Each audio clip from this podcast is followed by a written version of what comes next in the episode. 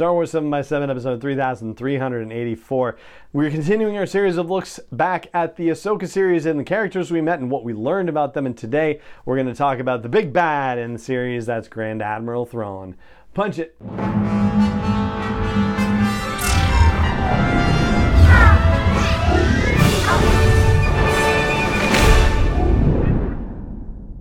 Rebel Rouser. I'm Allen Voivod, and this is Star Wars 7 by 7 your daily dose of Star Wars joy. And thank you so much for joining me for it. So, Grand Admiral Thrawn makes his live action debut in the Ahsoka series, and oh boy, is it compelling. I will say Lars Mikkelsen did a fantastic job translating the character from animation to live action. It is interesting to see a Thrawn who is 10, 12 years older from what we saw in the you know in the animated series. He is definitely showing the signs of his age at this point. And it seems perhaps that he's lost a step in regard to his mental acuity as well. Of course, he is famous for being seven steps ahead of everyone else, of being able to look at a person's background and culture and get a feel for how they're going to behave in certain situations as a result. He has this information for Ahsoka, and yet he makes a couple of unforced errors. For a start, there's a thing that we talked about a couple of weeks ago about Thrawn bombarding the debris field to chase Ahsoka out of there. And I had somebody comment on YouTube and suggest that the reason why that was a good thing was because, as Thrawn talked about, they wanted to you know put Ahsoka on a path of their choosing and be able to better anticipate what she might do because they were putting her on the path as opposed to letting Ahsoka define the path for the engagement. And yes, there's absolutely a perfectly reasonable logic to that. I think the only place where I have a little difficulty with it is in the notion of time. One of the things that Thrawn said was, you know, the most important for dealing with was the matter of time that they were limited in their opportunity to depart because they had to get every piece of cargo, as they called it, up from the catacombs and transferred onto the Chimera. So they were beholden to that situation, and so they needed to let Ahsoka burn off as much time as possible. I feel like if they had let her sit in that debris field for longer, then she would have burned off more time. That would have been a valuable resource for her. And they could have just started firing upon her when she started moving because they had a complete bead on her location. So yeah, that's that's my take on it. But again, it's definitely a very logical idea to say no, just bombard the field now and put her on the path that you want to put her on. I guess ultimately it just doesn't seem like it was the cleanest victory because ultimately Ahsoka and Sabine and Ezra were able to get to the Chimera and almost got all of them on board. At least they got one, and that was definitely more than Thrawn wanted to get on there in the first place. Second unforced error is around the idea of troop allocations or force allocation in the sense that he only sends two troop transports to deal with Sabine and Ezra, but talks about how he's never again going to be surprised by the abilities of the Jedi and what they can do. He does admit to the fact that they have, you know, a limited number of personnel and so they have to be a little judicious with how they're deploying people and so perhaps he might have sent more if the, you know, conditions were more more ideal, but he thought two you know, troop transports would suffice. They certainly did not. And then there was the idea of only sending two TIE fighters to engage that Jedi ship.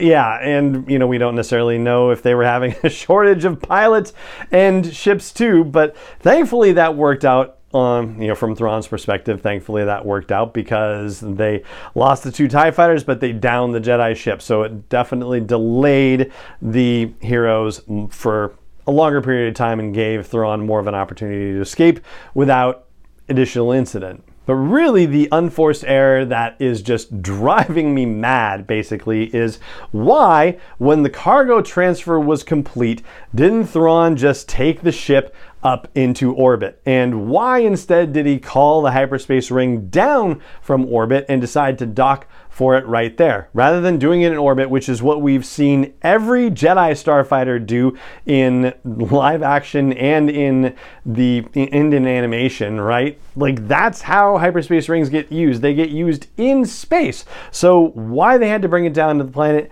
I just don't know. It seems like it was one of those decisions made so they could figure out how to get Ezra on the Chimera, and that was just a solve for a story problem, basically.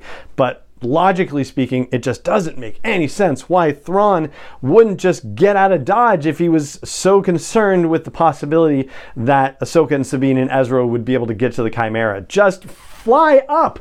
And as a result of that unforced error, he had to send Morgan Elsbeth to delay Ahsoka so that he could finally get the ship up and out of there. And so it was only Ezra instead of Ezra and Ahsoka and Sabine, and the three of them together would have caused a heck of a lot of trouble naturally.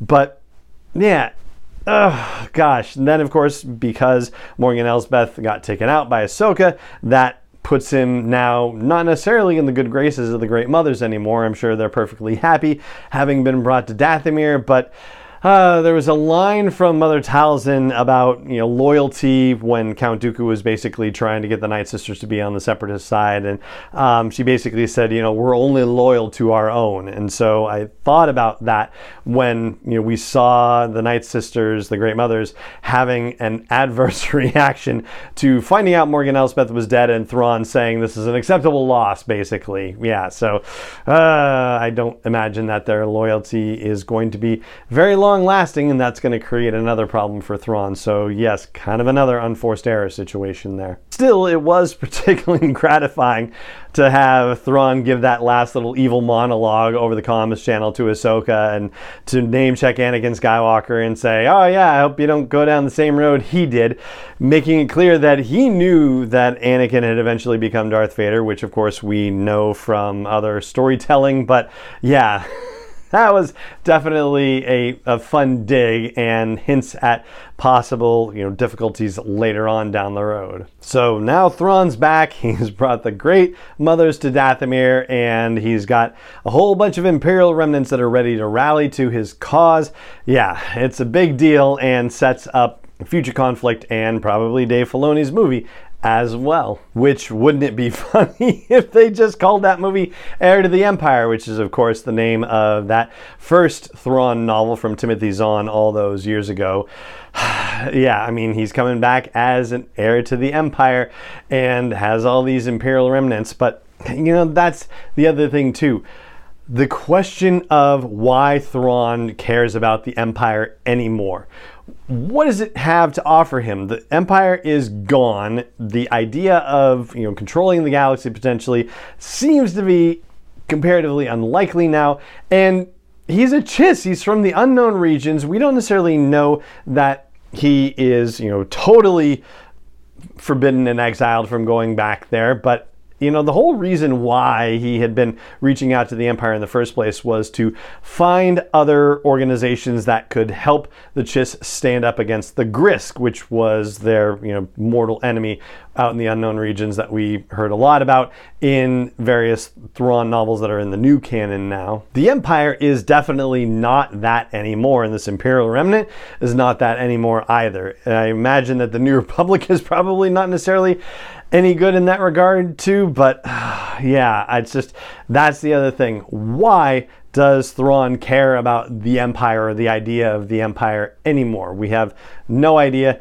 And you know, somebody has to have told him by now that the Emperor is dead, that Darth Vader is dead, the Empire no longer exists. Like he has to be aware of this stuff. So yeah, I don't necessarily understand his investment in the idea of a galactic empire either at this point, unless he's just mad about what happened and deciding that he's going to burn everything down as a result. I'd love to hear what you think about that. Why do you think Thrawn cares about the idea of a galactic empire anymore?